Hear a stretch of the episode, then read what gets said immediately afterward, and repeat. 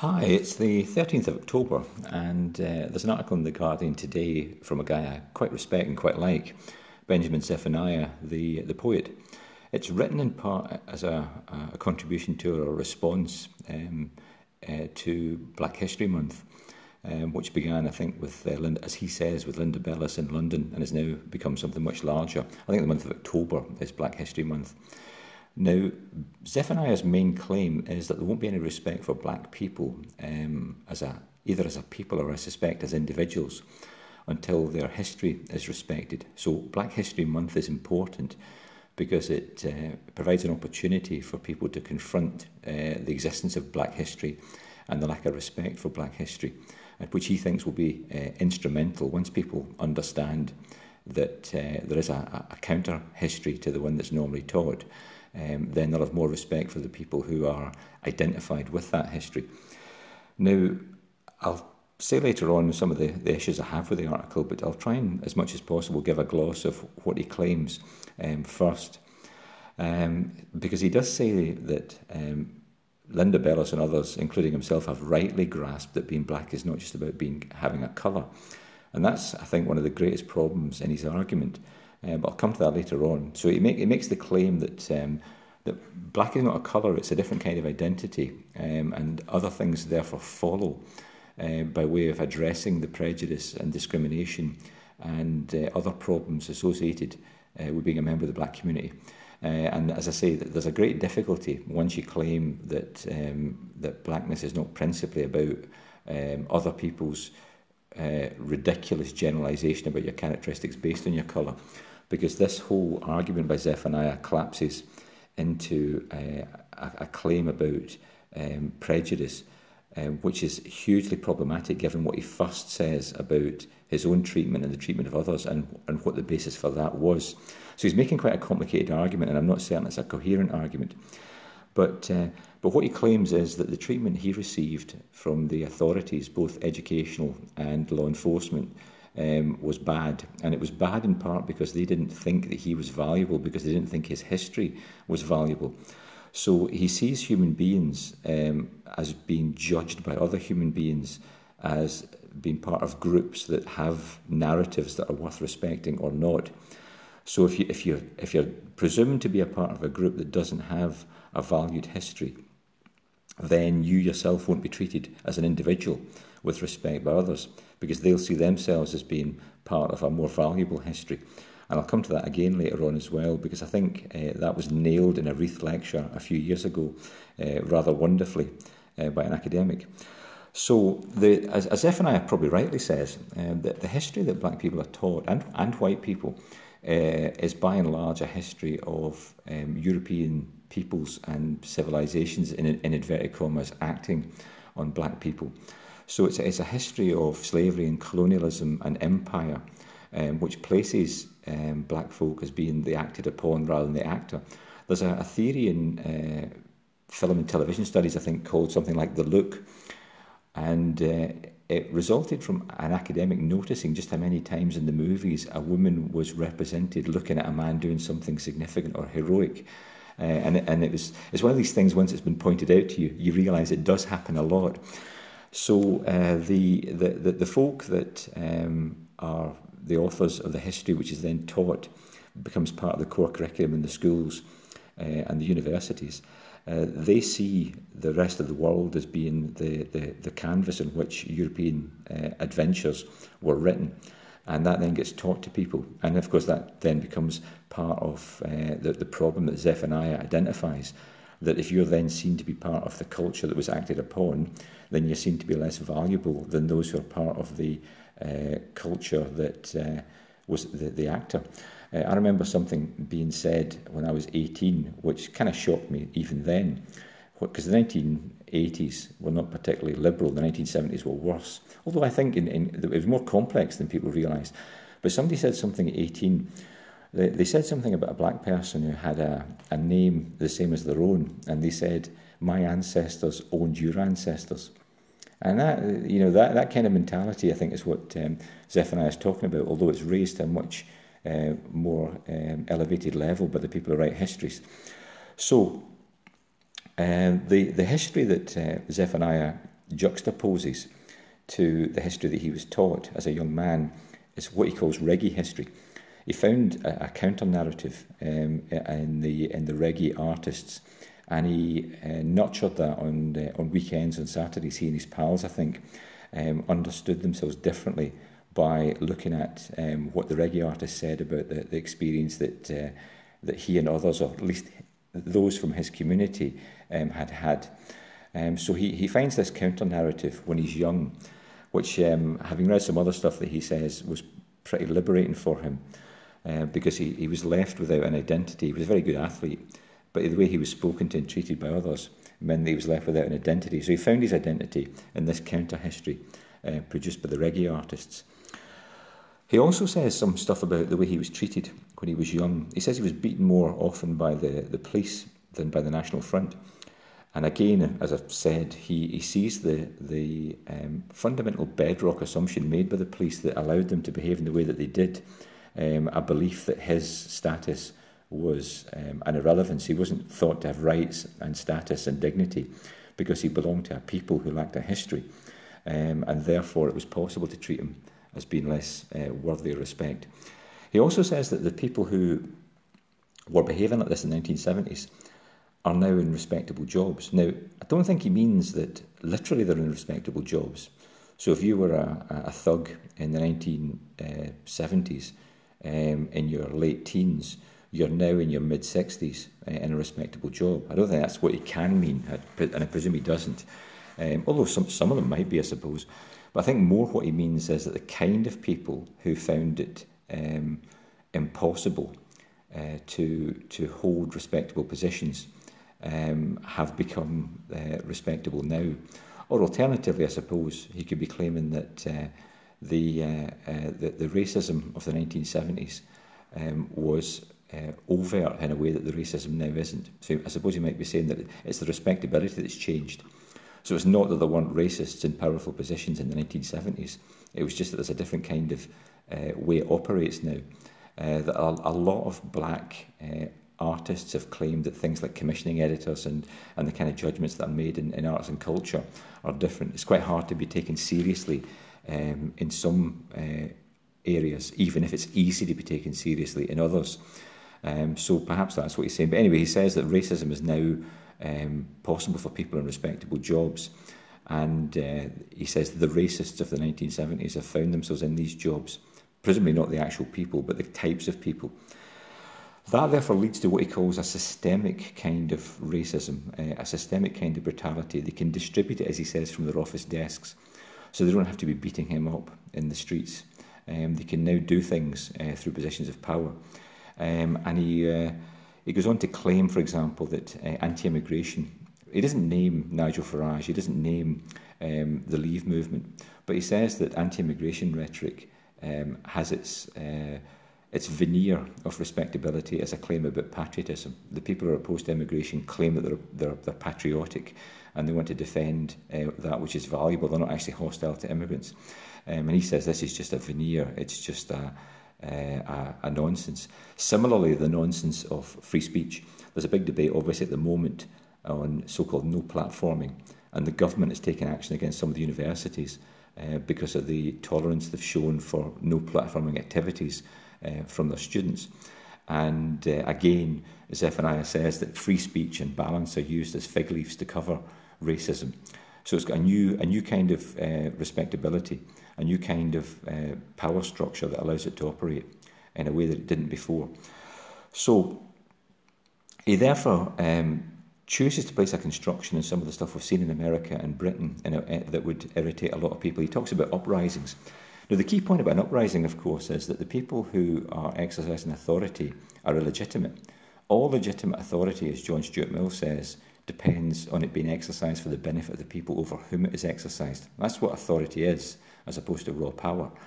So he talks about uprisings. And as I say, the point about an uprising is that the people who are victims of the, the autocrats um, are legitimate in their opposition.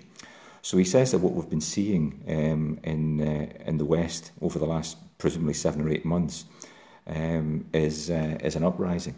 And he, he doesn't mention Colston, but presumably Colston's statue in Bristol and a number of other statues as well that have been attacked, vandalised, taken down.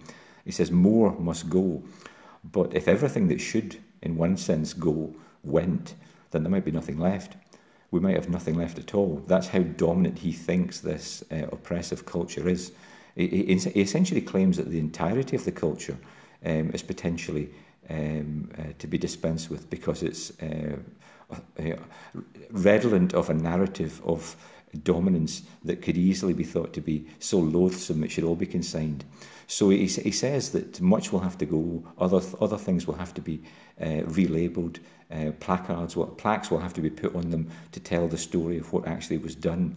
So some of it can stay but be changed, because if we try to get rid of everything that could be got rid of legitimately, there'd be nothing left. So um, he also makes the claim that what's happening now is for him and probably, probably for others redolent of what's happened before. So George Floyd's death, for example, uh, reminds him of his cousin's death at the hands of the police uh, and other acts of oppression and, and victimisation uh, and violence. This all reminds him of, of things that have happened to people that he knows. So he, he, he doesn't see what's happening now as being particularly different from the, in character from what's happened before. Um, the, uh, the oppressiveness that uh, he identifies as a running theme through his life for the last 40, 50 years continues. Um, the specifics today um, are as they are, but what is happening is part of a broader uh, problem that's presumably centuries long. He concedes that black history is um, pluralistic and much of it bad in the sense that it, uh, it, it describes terrible behaviour on the part of people who are uh, black. Um, and therefore, it's not that uh, the, uh, the, the Robert Mugabes of this world are, uh, are to be exonerated because they're black. Um, much that's been written uh, that condemns, for example, post colonial sub Saharan Africa um, is, is, is correctly um, condemnatory. The, uh, the behaviour was appalling. So there's nothing special about black history um, that means it will all be a story of people behaving well. Much of it is, is a story of people behaving badly. However, um, the, uh, the, the story, the Writers Guild story that he wants to take part in, he's, he's involved with the Writers Guild, the Black Writers Guild, and he wants to frame the past um, in order to shape the framing of the, of the future and future actions. So he sees history as very much um, an activity for black scholars so as to shape um, a black future. This is, just in passing, slightly inconsistent with what he says about uh, the Black Lives Matter movement and how he's pleased that it has become um, largely white. Um, he attended an event was overwhelmingly white. It was, as he said, spot the black person. So there's, there's something slightly inconsistent in, in the, the view that he takes of the importance of the Black Writers Guild and the view he takes of what's happened to the Black Lives Matter movement. But that's by the by. Um, and he does say that uh, there's an ongoing problem um, with integration um, of black issues, black history, Black Lives Matter into the political discourse. And again, that's slightly inconsistent with what he, he says um, about some other things. Um, he sees the, the special month of October as being a token, or certainly spoken about as if it were a token by politicians. But of course, it's necessarily going to appear like that to some degree if it is a specific month. So, so, so he might be reading too much into the way they speak about it. So that's the gist of his article. Um, that's what he claims. Um, and it's part, as I say, of a broader uh, Guardian uh, narrative about race and patriotism and ethnicity and immigration and law and politics that I'd uh, like to say something about.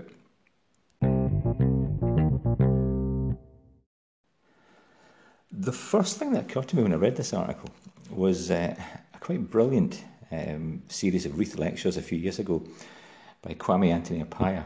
And he said something really interesting. Well, His running theme, the leitmotif of the whole thing, was the idea of Western civilization and why it wasn't what you think it is. And why you can't be part of Western civilization just because you're from uh, Europe or and, and white. Uh, you actually have to read Shakespeare. You can't just reference it or, or claim to know something about it because you it's not, it's not biological. You, can't, you don't acquire a knowledge of Shakespeare or a knowledge of Aristotle's politics by being born in, in the UK or, or in Greece. And it struck me that that's in large part what Zephaniah is talking about a kind of cultural conceit. And there might be something in it.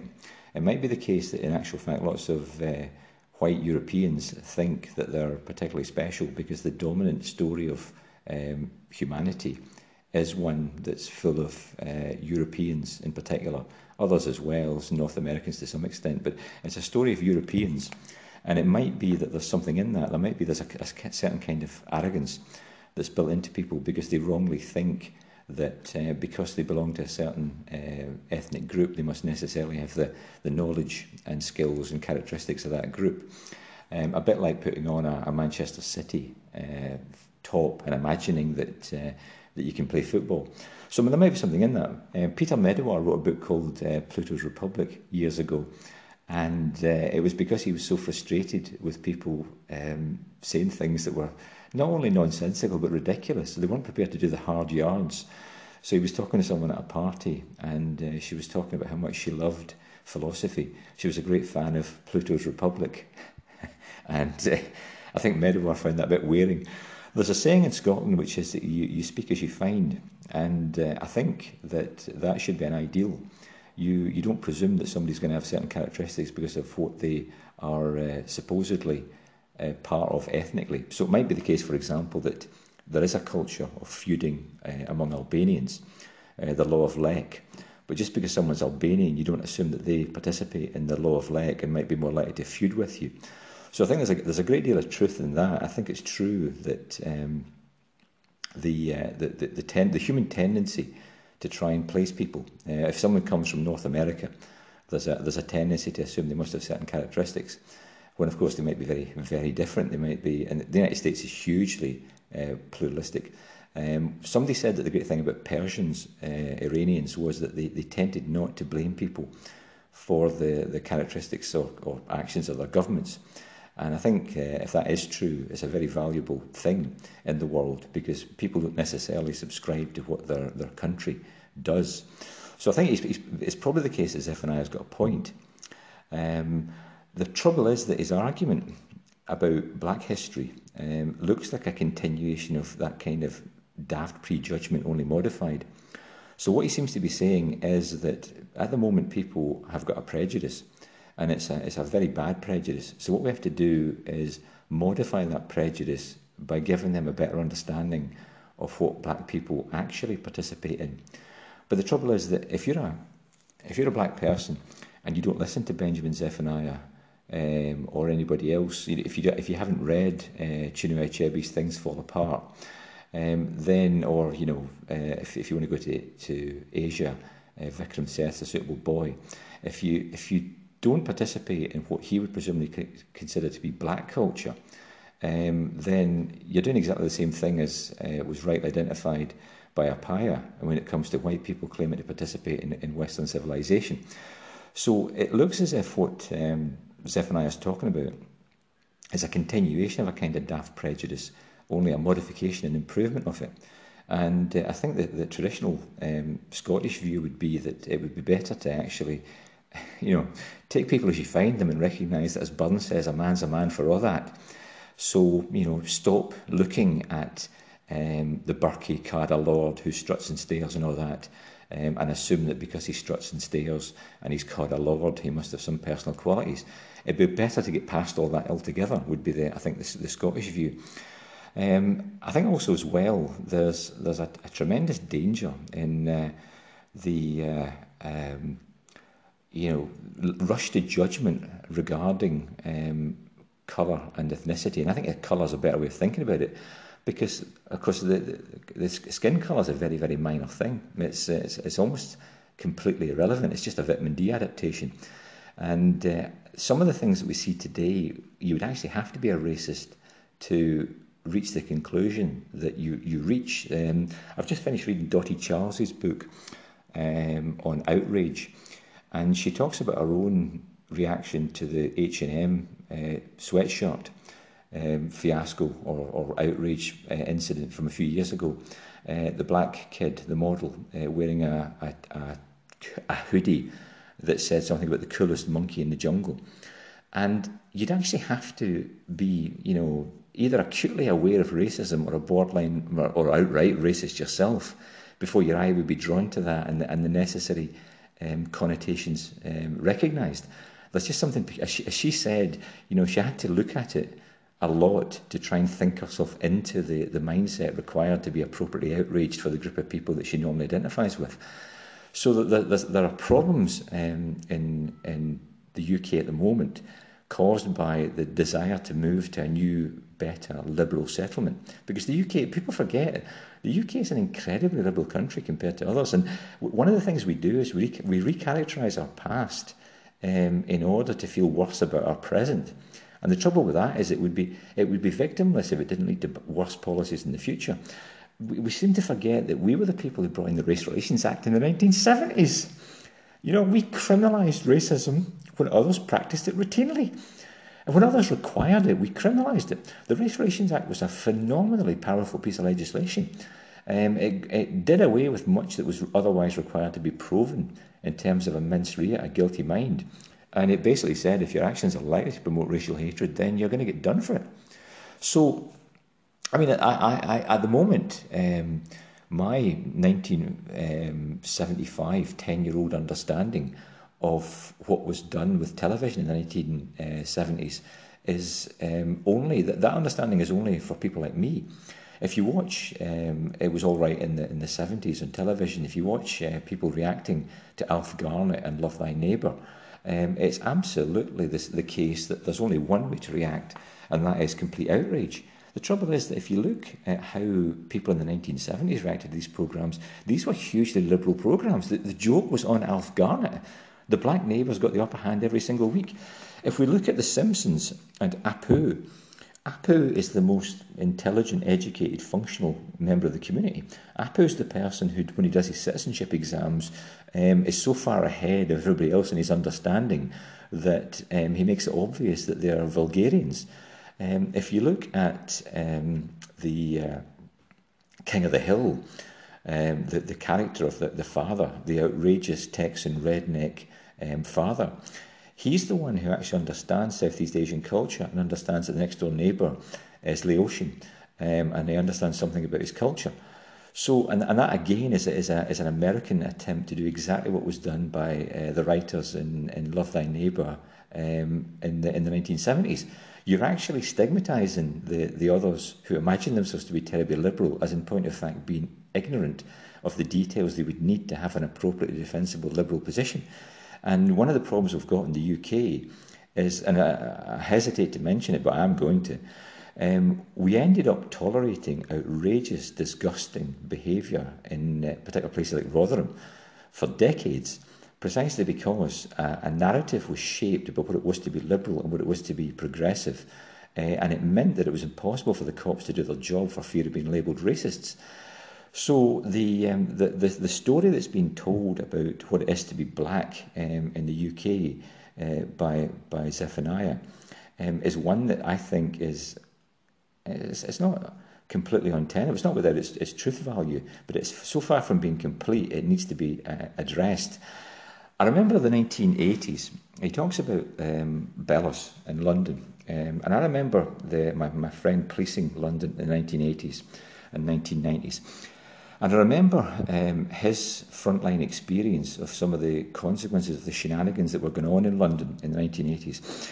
I remember in particular him talking about the uh, Kilburn Irish, recognising that they too could apply for grants based on their ethnicity, um, just as others had successfully done.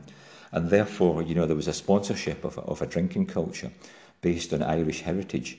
Um, and it was widely seen by all participating as being a, nothing short of a scam. But it was a scam that was hard to oppose because of all the concessions that had been made before that to other groups based on their so-called hyphenated identity. And of course, this caused a massive Thatcherite reaction. Um, it was seen that local authorities were becoming uh, hotbeds of a kind of uh, student radicalism, student radicalism with rocket boosters and access to public funds.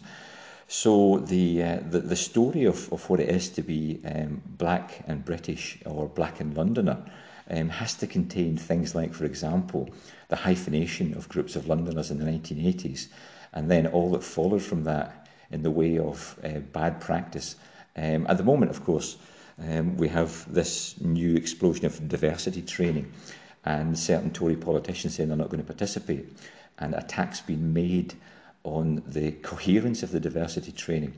And I think President Trump has just acted against um, this diversity training. And it's, it's worth noting, I think, the extent to which this becomes uh, an industry. Um, it becomes the case that any, anything that involves the possibility of rent seeking will probably attract rent seekers. And if you, if you don't recognise that a man's a man for all that, and there are good black folk, bad black folk, and black folk in the middle, um, just as there are terrible police officers, uh, great police officers, and everything in between. If you don't recognise that folk are folk, then you end up in a situation where you can't actually oppose what needs to be opposed, like, for example, the growth of an industry um, of nebulous, um, perhaps harmful uh, public sector provision. Uh, the, the, the Wednesday Guardian uh, in the 1980s and 1990s became a standing joke uh, the number of jobs that were available in places like Islington Council, where it was almost impossible to work out what good could be done by this highly paid job. Legal departments um, who were full of non-lawyers, who were appointed for reasons that were hard to discern. So, as I say, the, the story of, of Britain and its, its uh, minority communities is a complicated story. And uh, I think when you look at, and I, again, you know, I don't really care who I, I upset. If you look at some of the things that Dawn Butler says and does, for example, um, it seems that she's uh, making full use um, of the position that she's been granted and the fear that people have about identifying correctly bad behaviour. Her behaviour seems to me in many ways bad, um, straightforwardly bad. But people are frightened to call it out, to use the modern expression because they're frightened of being called racists. And uh, the, the idea that black people um, are incapable of recognising uh, how to utilise uh, anti racist policies and rhetoric just seems false. I was at university uh, with a very good amateur boxer called William Gully uh, from South Africa, and he, uh, he coerced the Bank of Scotland in, in Byres Road to give him a loan when they wouldn't give a loan to any um, foreign students because it was unenforceable. And Willie laughed about it at the boxing club. Uh, he talked about how um, he says all you have to do to terrify people is start talking about racism, and then they give in very, very quickly. And he'd done it quite deliberately. He told us he was going to do it, and he, and he did it, and it worked. And I think if we if we can't see that folk are prepared to make use of what they have, then in, in many ways we actually diminish them. We rob them of their identity. We make it the case that we uh, we presume that they're daft. No, they aren't daft, you know. Um, uh, Joe Biden um, says something completely crass about the intelligence of black folk. Allow me to say something quite precise. Black folk are every bit as smart as anybody else, uh, as are, you know, uh, the, the people from Southeast Asia and people from the Russian Federation, everybody else. There's only one species, Homo sapiens sapiens. The differences between us are completely irrelevant. Um, there is absolutely no evidence whatsoever of any difference in, in, in cognition. There's some evidence um, of uh, things like, for example, most of the great distance runners coming from East Africa and most of the great sprinters coming from West Africa. There are a few small differences, it seems, in the prevalence of things like fast twitch fibres or the genes that are responsible for high oxygen consumption. But there's no evidence at all um, that people vary in any other regard. And the idea that the black community is not going to contain exactly the same number of folk who are prepared to make use of a system to advance their interests is actually uh, offensive. Um, the, uh, the community is going to contain exactly the same number of, of folk as any other community who are prepared to make use of what the world offers them by way of channels for self-advancement. Um, and indeed, American politics has seen uh, a lot of dreadful behaviour by career politicians who've made full use of what uh, the political environment offers them uh, to, to advance their own personal interests. So it is hugely offensive to claim that you know every every white person is necessarily going to be a non-criminal because the dominant civilization um, in the world that has produced most of the literature that people find valuable is European. That's just crass. The idea you can participate in in white in, in European civilization, if you want to call it that, or white civilization, if you want to call it that, however whatever label you choose to apply, but the idea you can participate in that civilization just by dint of your uh, your ethnic heritage is just offensive. And it's similarly offensive to claim that every black person um, must be uh, so angelic or so witless that they can't see the opportunity afforded them by procedures and policies um, that, that lend themselves to, to use. Of course they can.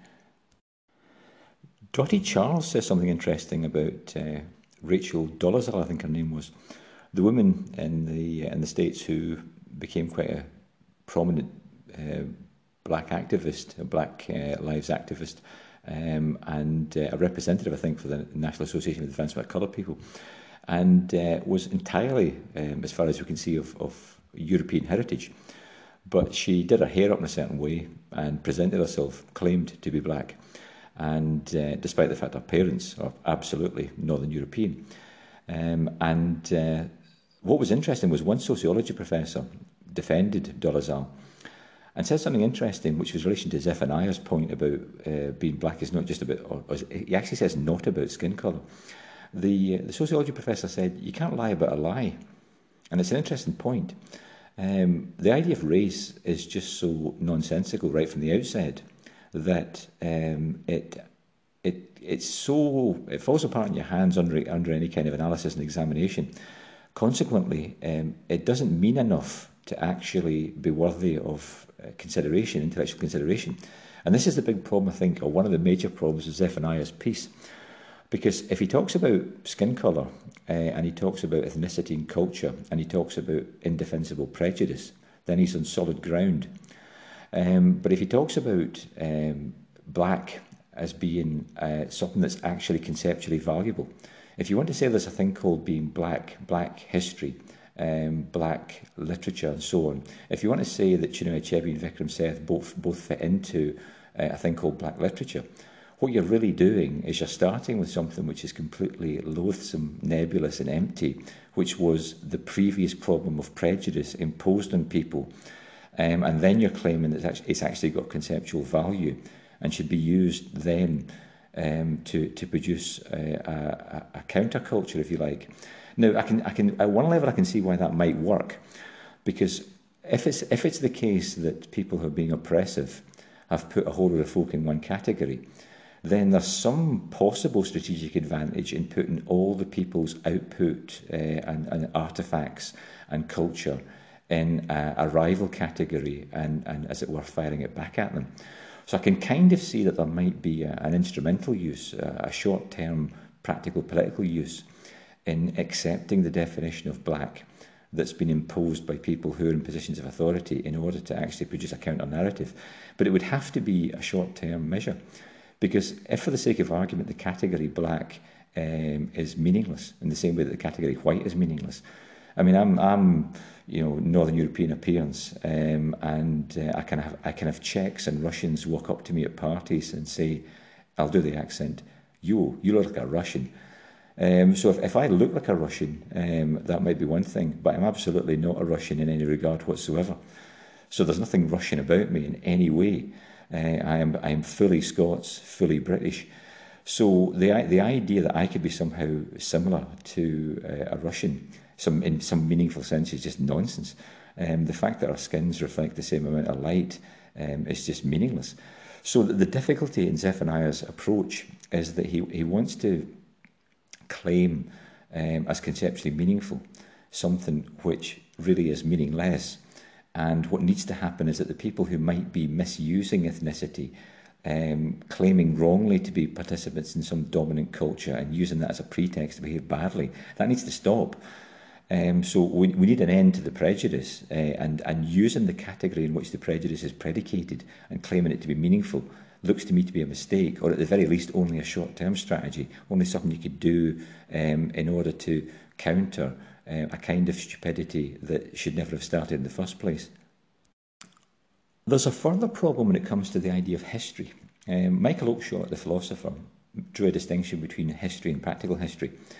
And history is the best account of past that we're obliged to believe because it does the best job of reconstructing the evidence. Then there's practical history, which Oakeshott said is what we use to make ourselves feel at home in the world. So the, the, the so-called Whig history, uh, the story of the growth of liberty in, in the United Kingdom, isn't necessarily good history. But it's the history that we use to tell ourselves stories, to feel at home. Um, so that the Scots tell themselves stories about uh, whatever John Knox or William Wallace in order to root themselves in an idea uh, which makes them feel at home in the world. Um, but that's not proper history. Proper history is the best account you've got given documentary sources, um, such as to make a coherent uh, whole, a coherent explanatory whole. So when Zephaniah talks about history, much of the time he seems to be talking about um, practical history. Certainly when it comes to Rigi, uh, that seems to me to be practical history. It doesn't seem to me to be a really serious attempt to reconstruct a story. Um, and the other problem as well is that the story that, um, for example, take for example Boris Johnson, who would not normally be thought to be um, a, a victim of, of some dominant oppressive culture. Boris Johnson's study at university was entirely about Greeks and Romans. Um, and what, you, what we study is, uh, in particular when it comes to history, depends on what we have. Uh, we, we're, we're left records, so the, the, the British will define an entire period as Dark Ages um, because there's little known. Uh, and if, if Boris goes to university and studies um, whoever, I don't know, Thucydides, I suppose, Cicero, if he, if he studies what's available because it, uh, you know, it forms the curriculum, then it, it is what it is. It's not that, uh, that Boris has been, or, or that the British have been um, colonised by ideas that are Greek and Roman. It's that when you're trying to have a literature that lends itself to proper study, you take what you have. Um, Hobbes wrote Leviathan. Um, if he'd written something else, uh, or if he hadn't written at all, we wouldn't be able to use it as an object of study. But it's got the right kind of integrity and complexity and sophistication to make it an appropriate object of study. And the, the problem with what Zephaniah seems to think about history is that it seems to be uh, something indistinguishable from um, the, the practical history that Oakeshott talks about, and even the kind of um, stupid prejudice that motivates the, the police uh, of the 1970s that he complains about. Because it seems to be less than, an, less than an academic engagement that liberates the individual and gives them a mind, and more about a narrative that gives them a place. And the point about study is, I mean, the, the, most, the most interesting thing about Benjamin Zephaniah is not that he's black, it's that he's Benjamin Zephaniah. The most interesting thing about me is not that I'm a, a Scot or a Brit, it's that I'm me. So if, if for the sake of argument you study in order to become fully you, then you use um, Leviathan, Hobbes' Leviathan, not to become a person who believes in the importance of British sovereignty, but to become yourself, fully literate and thinking self.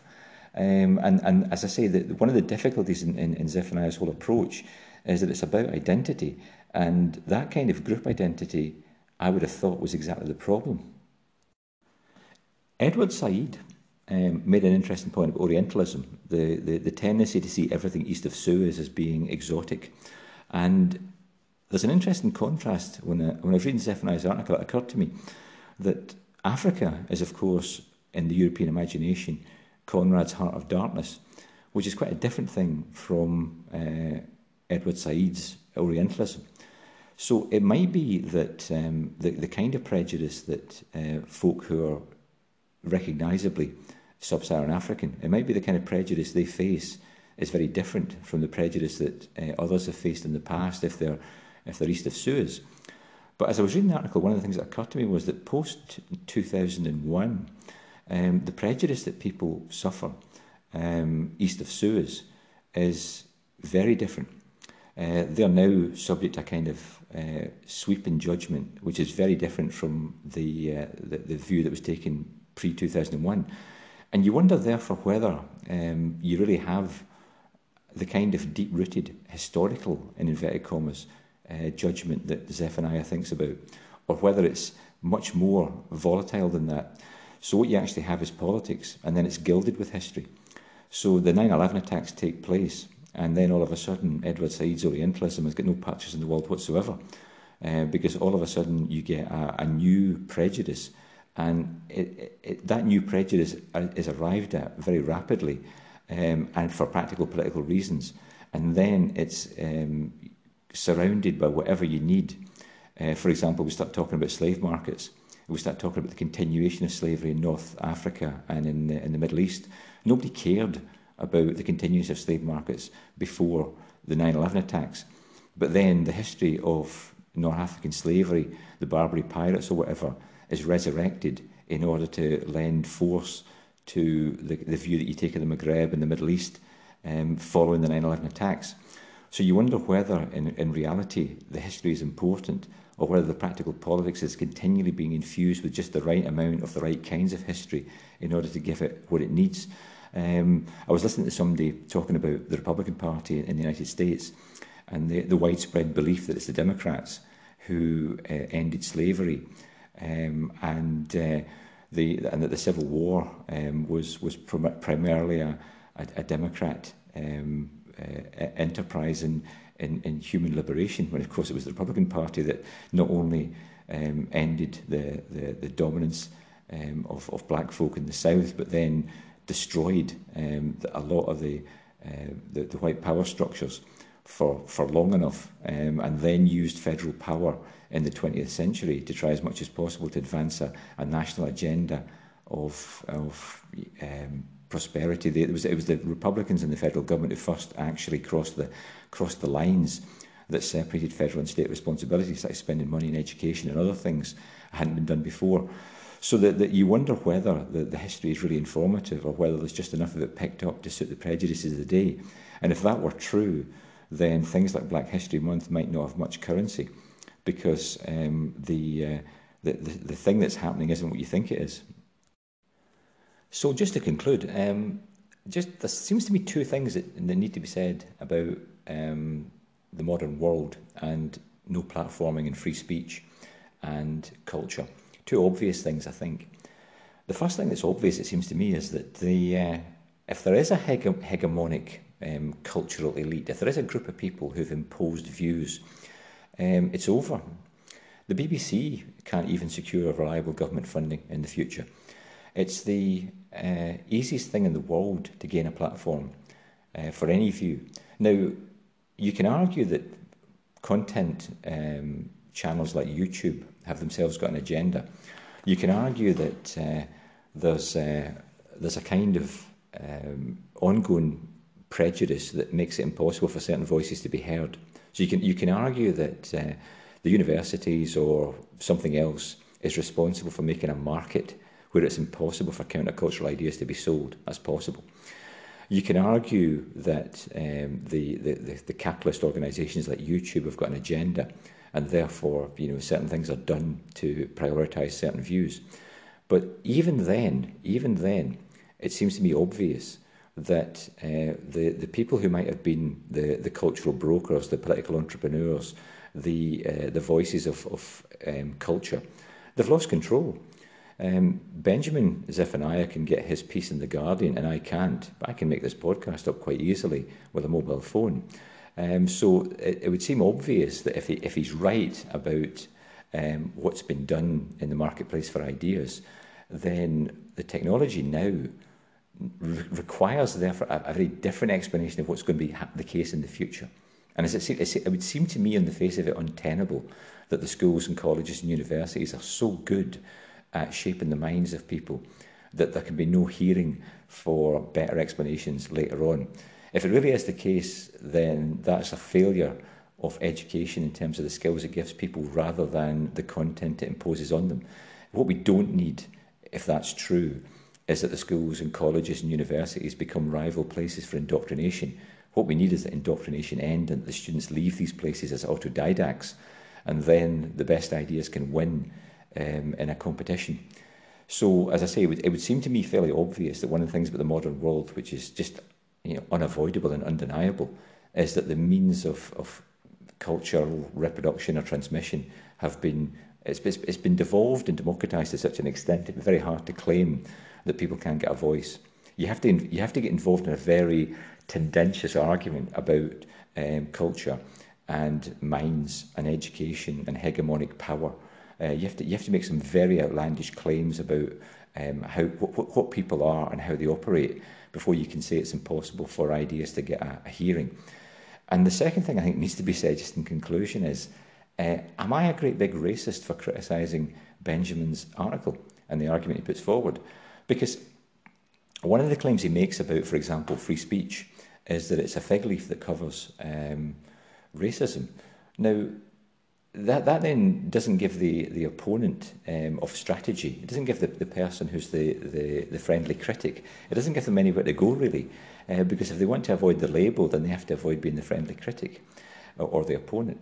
So I hope I'm not a, a raving inveterate racist who doesn't understand his own character. I don't think I am.